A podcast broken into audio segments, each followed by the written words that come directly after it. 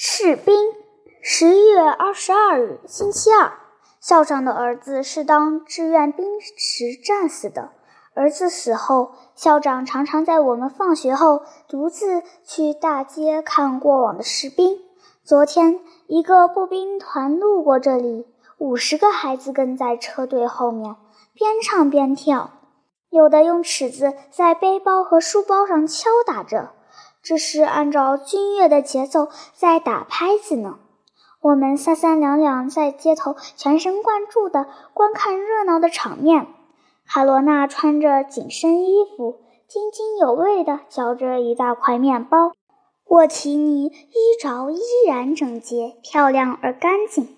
铁匠的儿子波列克西仍然穿着父亲的上衣。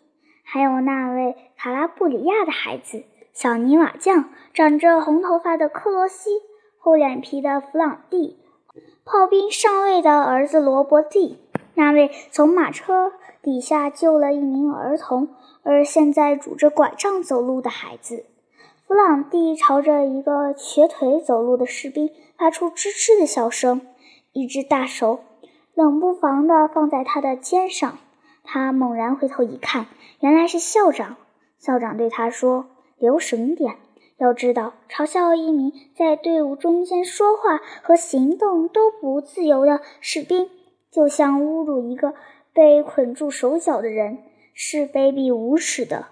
弗朗蒂一下子溜掉了。士兵每行四人，以四行作为一个纵队穿过大街，他们汗水淋淋，满身灰尘，扛在肩上的枪在阳光下闪闪发光。校长对我们说：“孩子们，你们必须热爱这些士兵，他们是你们的保卫者。要是明天有外国军队胆敢侵犯我国，即使赴汤蹈火、肝脑涂地，他们也在所不惜。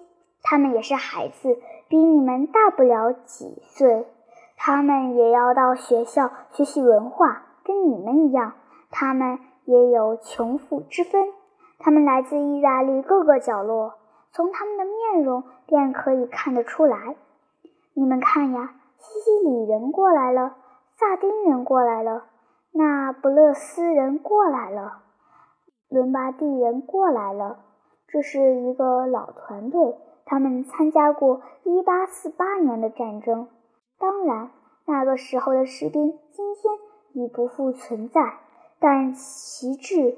还依然存在，在你们出生前的二十年中，不知有多少人为这面旗帜献出了宝贵的生命。过来了，卡罗娜大声喊道。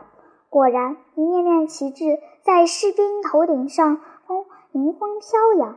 校长说：“孩子们，我请你们做一件事：三色国旗过来时，你们把手举在前额，敬一个学生礼。”一位军官打着残疾不堪、完全掉了色的国旗从我们面前经过，旗杆上挂着无数勋章。我们全都把手举在前额，向国旗敬礼。那位军官一边向我们微笑，一边向我们举手还礼。好啊，孩子们！我们背后有人说。我们回头一看，原来是一位退役的老军官。他衣服的纽孔上佩挂着纪念克里米亚战役的蓝色绸带。他又说：“好孩子，你们干得真漂亮。”乐队走到大街的尽头，拐了弯，后面被一大群孩子簇拥着，快乐的欢呼声伴随着军号声，像是在高唱一支军歌。老军官凝视我们片刻。又念叨说：“你们真是好孩子，小时候尊重国旗，长大成人后就知道如何捍卫国旗。”